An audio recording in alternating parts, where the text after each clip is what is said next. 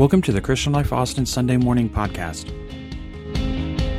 Today we conclude our three part series entitled Good Things. In this series, we will learn how to see our life through the lens of God's favor. And now, with part three, here's lead pastor Rex Johnson.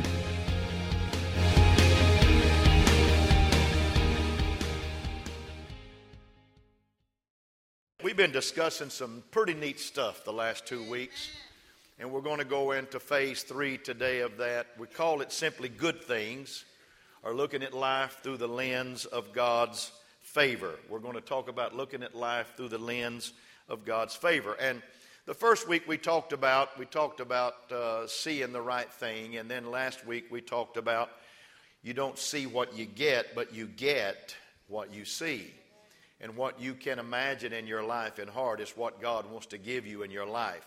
I believe with all my heart that we serve a great and a noble and a mighty God. He is a mighty God. He's a mighty God. And He's not schizophrenic, and He's not manic, and He doesn't have good days and bad days. Amen. When He created time, He stepped outside of time. He owns time. He's not, he's not locked into time. He sees the end as well as the beginning. He sees all things. And that God loves humanity. He made this whole earth for man. He didn't make man for earth, He made the whole earth for us. And He loves us, and He wants you to be blessed. He wants you to understand the blessing of God are yea. The, the blessings of God and the promises of God are yea and amen. There's no nay in the promises of God. He wants you to be blessed in the kingdom of God. So I'm going to read a text today. We're going to, we're going to go to, to the third lesson of this, and I'm going to read a text from Romans 8:31. Said, "If God is for us, say it with me. If God is for us, then who can be against us? Who can be against us?" Turn to somebody and say, "Nobody." You may be seated. You're awesome people. I love Winston Churchill. He said, If you're going through hell, keep going. Don't stop. By this point of the study of good things, I am I'm extremely confident of the if question may have slipped into your mind, and, and I call it the pink elephant in the room. I'm referring to the question that goes like this If God is so good, then why blank? If God is so good, then why blank? And that blank can be filled in with almost infinite list of tragic and heartbreaking and life events in our broken world. In this series about goodness and the goodness of God and His unending favor, I feel like I may be presenting some kind of irreconcilable disconnect with some of you people. For how does the if question get answered? Is there really an answer to the if question? Because life throws curveballs, and Christians are not exempt. John 16 says, In this world, you will have trouble. Say, I will have trouble. Say it. But be of good cheer. I have overcome the world. Hardship, many times, is the horizontal glare that stops us from seeing the vertical light of God shining on us and to us and for us and through us. First, there's no shame in wondering why. People say, Can I ask God why? Job perhaps was the first book ever written in the Bible, and he asked God over 200 times the why question. Why is all this happening? Christian people have not been lobotomized to remove rational capability. I've read books addressing the why question. Kushner writes some neat books on when bad things happen to good people. And they were insightful and they were helpful. And having said that, however, my goal today is not to answer the why, but if I can, to eliminate the if, as in, if God is so good, then why? The why will take care of itself if I can answer the if today. See, I have witnessed great Christians right here in this church go through some indescribable pain and hardships in what I call the progress of their life. I have a pastor friend right now that calls frequently. In fact, he texts me every Sunday morning and he says, I found it a privilege to pray for you today that God will anoint you and bless the church with your ministry. And he's going through a cancer problem right now, very heavy. He's going through chemo and radiation and it doesn't look good. And hardly a Sunday goes by that someone does not tell me on the porch, Pastor, pray for my brother, pray for my mother, pray for my sister, my father, my niece, my nephew, they're hurting, they're dying, they're diagnosed with all manner of diseases. Here's what I want to say to those. But what I've discovered is that the greatest struggles in life are not the hardships themselves, but it's the questions that the hardships create. And we ask that question why a lot. And I want to say it this way, just in six short words. Life is hard, people. But God is good. Life is hard, but God is good. Say it. Life is hard, but God is good. It was supposed to be on the screen, but it didn't make it today. It's more than a cliche, it is truth. Philosophers and theologians refer to their conclusions on this topic with a complicated sounding word theodicy. T H E O D I C Y. And theodicy is a name given to the study of how God's goodness exists alongside the pain and the suffering and the injustice and the inequality of life. Because life is hard, but God is good. Amen. God is good.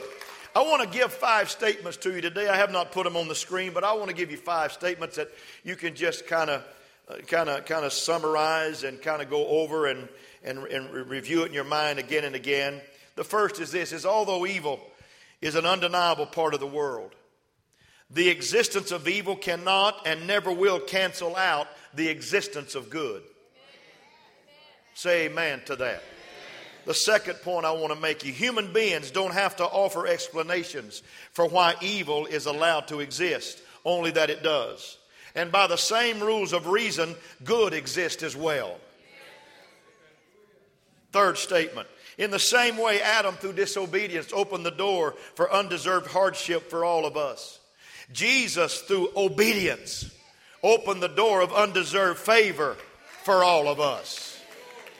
Number four, the fact that we experience undeserved consequences for someone else's sin is not trumped by the fact that we experience undeserved favor for someone else's righteousness. Hallelujah. And God's undisturbed, undeserved goodness is not just equal to the undeserved hardship. Folks, it surpasses it in greatness all the time. Everybody say, God is better than this world is bad. Because when sin doth abound, grace doth much more abound. Hallelujah. Oh, somebody clap your hands and say, My God is greater than any crisis, any problem, any situation. See, every great book, folks, is made up of many chapters. It really is.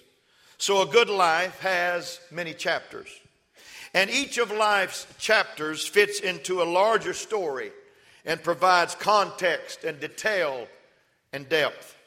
This understanding, though, does not alleviate the pain in life, but it does help us stay steady as we walk through the inevitable valleys of life on this fallen planet. All of the times when things are good or when things are bad are not all that memorable in our life chapters of a larger story are still being written. And no two chapters are completely alike, and they're not supposed to be. Because chapters are chapters, hear me, and they're not the whole story. I'm fixing to preach whether you like it or not. They're not meant to be the story. They're like ingredients of a recipe, included to contribute to the flavor of something much better and much greater. Some people make the mistake of turning a chapter of their life into the story of their life. They say things like, This is the story of my life. I'm a day late and a dollar short. That's not a story, that's a chapter. So you were late. So you were late the second time. You got two chapters. But the book's not over. Two steps forward and three steps back. That's what I live. If anything bad is going to happen, it's going to happen to me. And what they don't realize is that the day late and dollar short was supposed to be a chapter, not the story. Please hear me. When people make a chapter their story, they sabotage the bigger and greater story of their life. Romans 8 and 28 in the NIV said, And we know that in all things God works for the good of those who love Him, who have been called according to His purpose. The first thing I want you to notice about this scripture is it doesn't say, In all good things God works. It says, In all things God works. He works in the good. He works in the bad. He works in the ugly. He works in the pain. He works in the mess ups. God is at work. The second thing I want you to notice is that God doesn't just work to get us through it, He works it in all things for the good. Everything He works on is for the good, no matter what the chapter's like. It's all part of a bigger story and it's all good. Everybody say, God is all good. And I'm trying to handle the if question because if God is good, take the if out of your life. I don't care what you're looking at right now, take the if out of your life and say, God is good. Life may be hard, but God is good.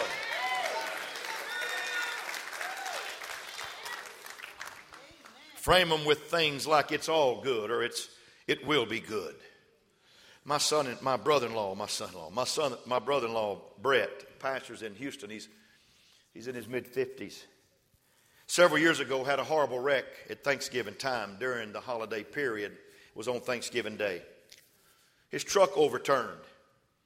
He was on a little ice, and his truck overturned and ran off of a bridge and landed upside down in a creek and he, he was knocked out. And so he did not know what happened. But when he came to later, he was on the side of the road on a gurney.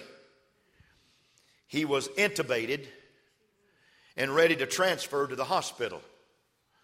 And someone told him later a fireman had come along and rescued him, then left him on the side of the road as the ambulance came to pick him up and go on to the hospital. Later, when asked about the wreck, would he like that chapter scratched out of his life, he said, Never. He said, I would fight to keep the pain and the difficulty and the frustrating event in my life. The reason? He said, That chapter brought me to trust in my God, both present and future. He said, God is with me. You know what? He's never learned the name of that fireman. I think I have a couple of clues. One of them might be Michael and the other might be Gabriel. I believe that God is with us. Some of the worst chapters make the best stories in life. Are you with me? So you've been through some hardships. So you've been through some tough times. Hold on. If you're going through hell, keep going. Because I promise you, there's a greater, greater reward than you ever imagined on the other side of that thing called hell on earth. Think about your favorite books. Think about them. Our stories. The greater the adventure, the greater the adversary, the greater the adversity, the challenges, the greater the story. As a boy, I was an avid Hardy Boy mystery reader. I read every Hardy Boy mystery in the, in, in the library. I read them all. In fact, in the summertime, and you're going to, you're going to doubt me in this, but I've always been an avid reader. In the, in the summertime, I could read three of those books in one day. I'd start early on a Saturday, and Mama say, Get out of the house. And I'd say, I'm, I'm, on, I'm reading a book, Mama. You told me to read to get smart. I'm reading a book. She said, You're not reading the right kind of book. You're reading a Hardy Boy mystery book. And then at night, I couldn't sleep because they had so many things. It was one, every chapter ended in a ah. And you couldn't stop. You know what I'm saying? You couldn't stop because it was ah. and I'd have nightmares, and mom would have to come pray for me to get the Hardy Boy mystery nightmares out of my brain. Tyler Perry, we have a Tyler Perry in our church. I'm not talking about little Tyler Perry, Jim and Yvette's little boy. But Tyler Perry is a famous actor, a producer, a screenwriter. But if you were to grab a chapter from Perry's story, you'd read about a young man born in adversity and extreme poverty, and he had an abusive father.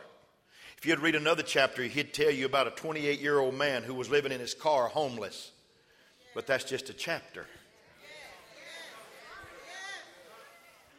Bethany Hamilton won first place in the Explorers Women Division of the NSSA, National Scholastic Surfing Association National Championships. But if you were to read only a few pages out of her story, you'd find that as a girl of, at the age of 13, she was attacked by a shark and lost her left arm. Oprah Winfrey is the famous all time queen of TV talk. And if you don't like Oprah, I'm sorry. I hope you go to heaven. I like Oprah. In one chapter of her story, you would read about a young girl who was repeatedly molested by her cousin, by her uncle, and by a family friend, then ran away from home at the age of 14, gave birth to a baby boy who died shortly after birth. And she's still who she is today. It's just a chapter, it's not the story.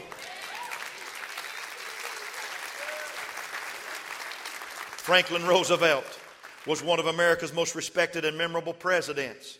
In one chapter of his life, after vacationing in Canada, he developed polio, which eventually left him paralyzed from his waist down, but he still was president. Steven Spielberg is one of the most prolific filmmakers of all time, who currently is a trustee on the University of Southern California's board of directors. And if you only read one chapter of his story, you'd read about a young man who was rejected from USC, that school of cinematic arts, twice, not once, but twice. Buried in the stories of successful people are chapters that don't reveal the whole story, but were important parts in the overall story. And doesn't the worst chapters of a good story make the whole story a whole lot better? Had you rather be hearing somebody that hadn't gone through anything today saying, Well, I don't know how to tell you how to get through? Or how about a pastor that lost a wife and a son one day? How about a pastor that brother took his life one day and still is preaching the gospel? You don't write the whole story with one chapter. You just keep walking through hell because God is good, even though life is hard.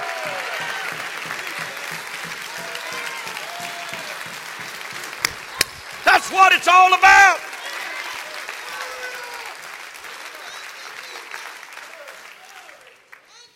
Amen.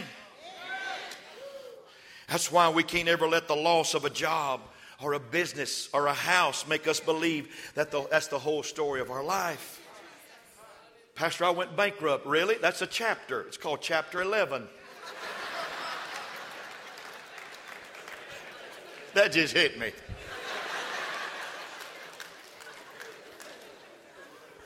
God never writes you off because of a bad chapter.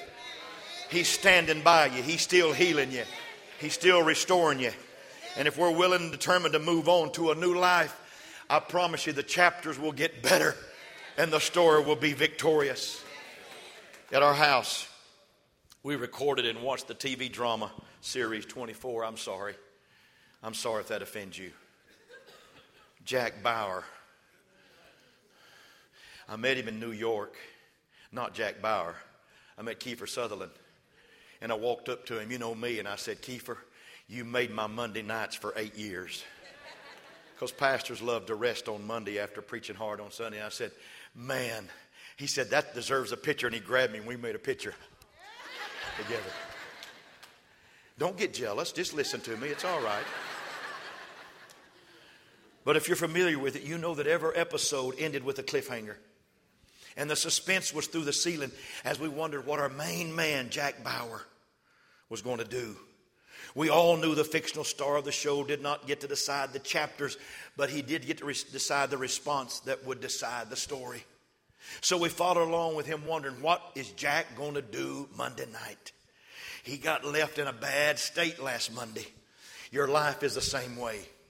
You're not the only character in your story and you don't decide what family you were born into. You don't decide what neighborhood you grew up in or what school you attended. You don't get to pick your siblings.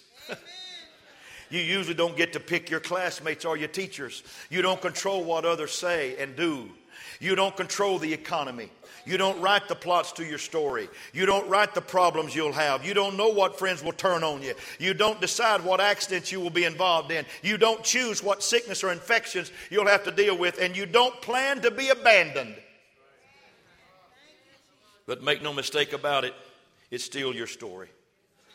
And here's what I want to say about that only you can decide how you frame the chapters, which decides the story. You can walk through life and saying, Oh me, oh my. Or you can walk through life and saying, Oh God, hallelujah. I'm so glad that in a life that's hard, there's a God that's good, that's still on my team. See, between the plot being formed and your response to it, you have a chance to frame every situation into a perspective. You get an opportunity to decide how you're going to see it. And what some see as an ending, this is the end of it all. Others see as just the beginning. What some see as loss, others see as gain. What some say I can't do, some say I can do. What some see as problems, others see as possibilities. What some people see a reason to become bitter, others see a reason to become better. Because every chapter has a fresh, everybody say favor. favor. Hallelujah. Do you know when you was going through the bad times, God showed you favor to get you through that? Do you know when you was going through the good times, God sent you favor to get you through that? It shows when, when, when, when the Israelites started asking for food in the wilderness, they woke up one morning and there was manna. There was a manna, just a manna sheet, just white all over the floor of the wilderness. And they called it manna. It was fresh favor from God. And the Israelites say, said, What is this? And manna has always been, What is it? That's what it means in the original. What is this? And sometimes you're thinking, How did this happen? How did God know that I needed this blessing? How did God know that I needed something right now? Because He's God and He's good. Not if God is good, He's God and He's good. Because you can't have good without having God. And they woke up and found the ground covered with manna, and chaos broke out. And the people started stuffing it in their pockets and baskets and containers. And they, their idea, we got to get it while we can. They wanted the manna to last as long as possible, so they rationed it. But their plan was spoiled when they arose the next morning and discovered that yesterday's manna was maggot infested. It's what it said, and it was spoiled. God's message to them yesterday's favor is not today's favor. Would you let me preach right now? Don't eat leftovers tomorrow. Don't try to preserve yesterday's favor, but engage every day in the fresh anointing and favor of God. The Bible said His mercies are new every morning. Great is thy faithfulness. When you got up today, you're underneath the Niagara Falls of blessing right now.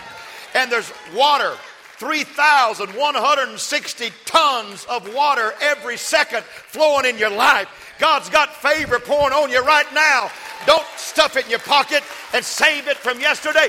Live on today's favor and know tomorrow's going to be there. God will give you strength today and bless you again tomorrow. Anybody want to say amen to that? Anybody want to say amen to that?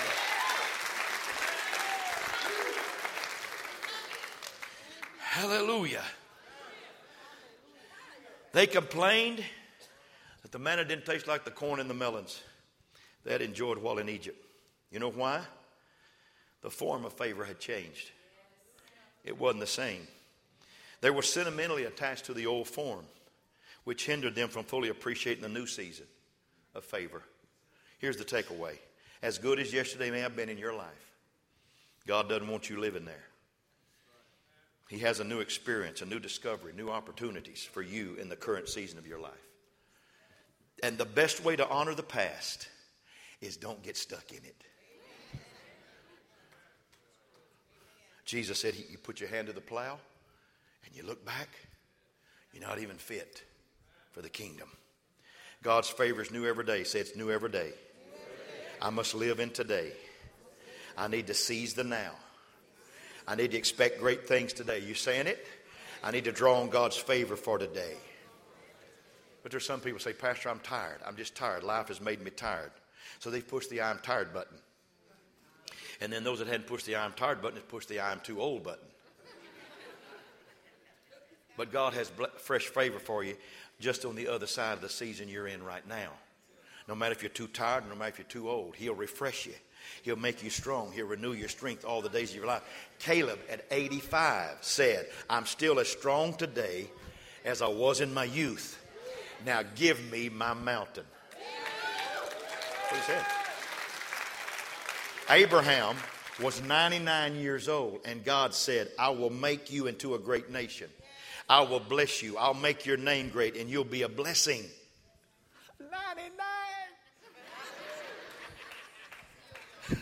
Okay, God. Come on. I looked at one of our dear brothers this morning, a man I love mightily, and I asked him how old he was, and he told me, and I said, You're going to beat my dad.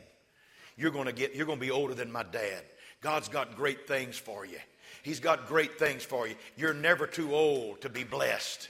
You're never too tired to find the favor of God. Amen. Cam Townsend. Cam Townsend was the founder of the Wycliffe Bible Translators. Flew to Moscow and began learning Russian to assist in Bible translation work in the Caucasus. The nation was under an iron grip of communism, and he was 72 years young. Colonel Harlan Sanders, 65, when he started actively franchising his chicken recipe, and his face later became the most sec- second most recognized in America behind the president. John Wesley preached over 40,000 sermons and traveled 225,000 miles, and his horse had never heard of kilometers.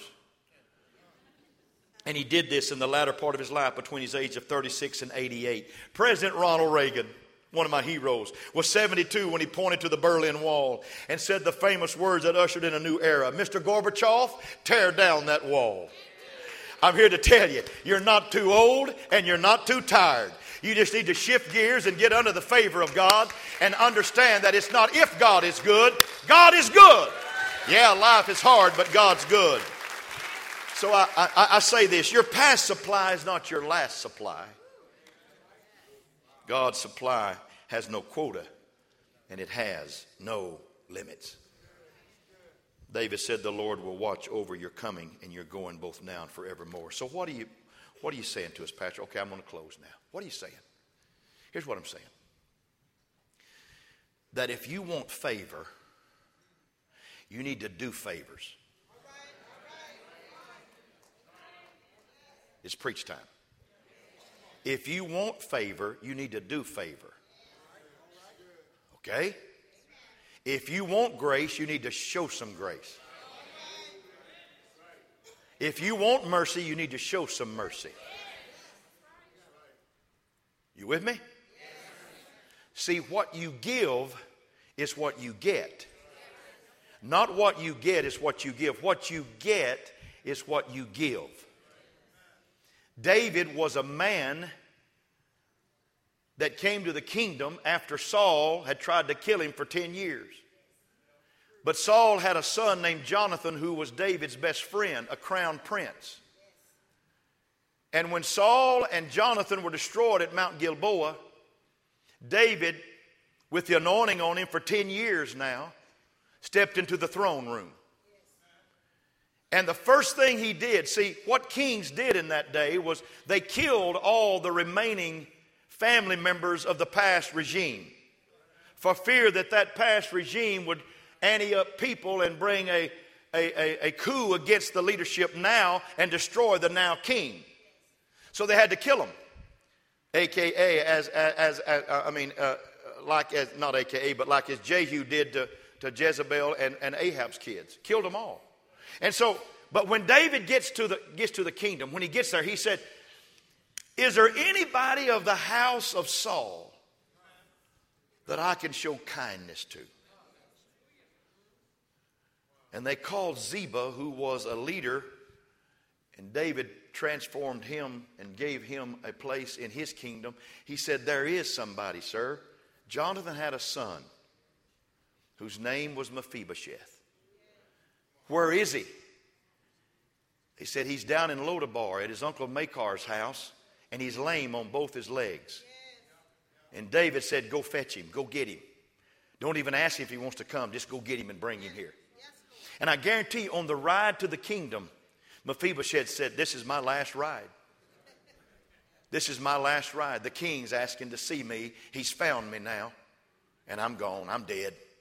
But when he comes in on those crippled legs, when he walks in on those crippled legs and he falls down and he calls himself a dog, David looks at him and said, No, no, no, no, no, no, no, no, no, no, no, get him up, man, get him up. You're not a dog, you're a prince.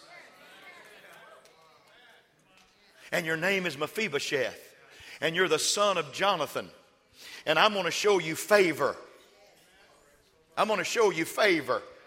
I'm going to give you back the land that belonged to you. I'm going to give you back the money that your dad owed you. And I'm going to let you sit at my table until the day you die. Many theologians believe that when David had his hardship in 2 Samuel and took a woman that wasn't his wife and killed her husband, that the reason he didn't get death and the reason he wasn't stoned is because when he had a chance, he showed grace. You hear me? You can't go wrong showing grace today. You can't go wrong saying it's all right today. You can't go wrong. You got to forgive and move on because what you give is what you're going to get. And it's time for us. And I think tonight's going to be a great night with the, uh, with the Allies against slavery. I think tonight with the Austin, uh, uh, what's it called? Disaster Relief Network. I think it's going to be an awesome night because we get to give grace to somebody. And you know what God's going to do? God's going to pour grace on this church. He's going to pour grace on your family because it's not if God is good, God is good. And He's going to bless people that give grace and give mercy and give kindness and love away.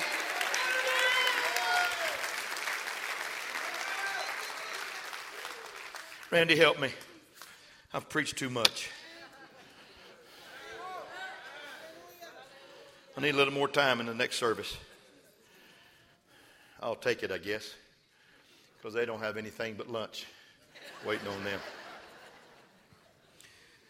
The Bible said, Hope thou in God. Ever say hope? Let me tell you what hope is. Hope, let me tell you what hope is not. Hope is not wishing.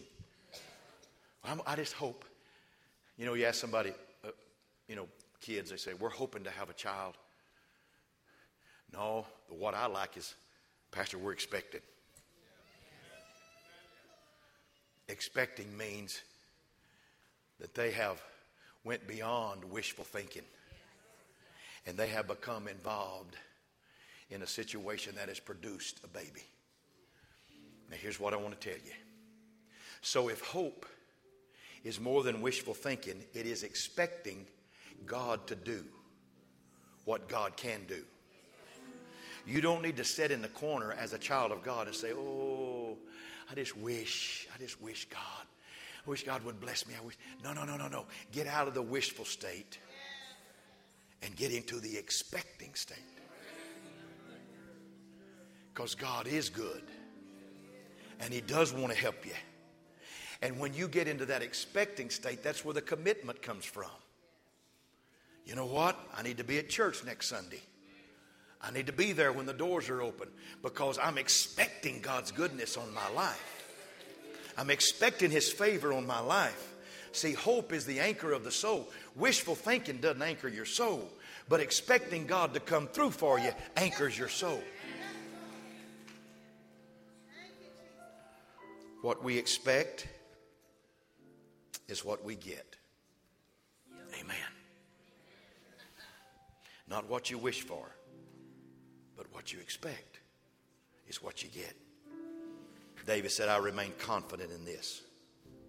I will see the goodness of the Lord. Now, that's about all I got to say about that today. Because I'm out of time. I'm not out of material, I'm just out of time. But I want to I, want to wrap this up by saying to you today. I want to wrap this up by saying to this you today.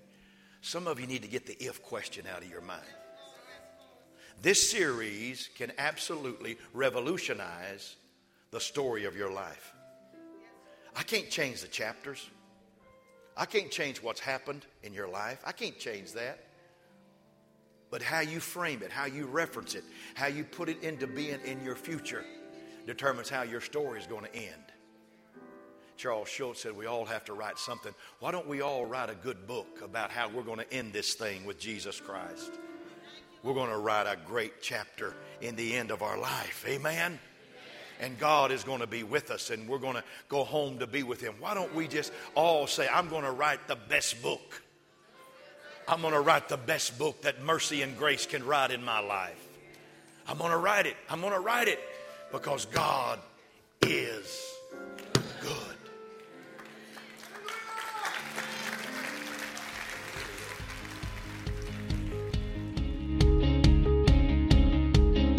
And that concludes today's message.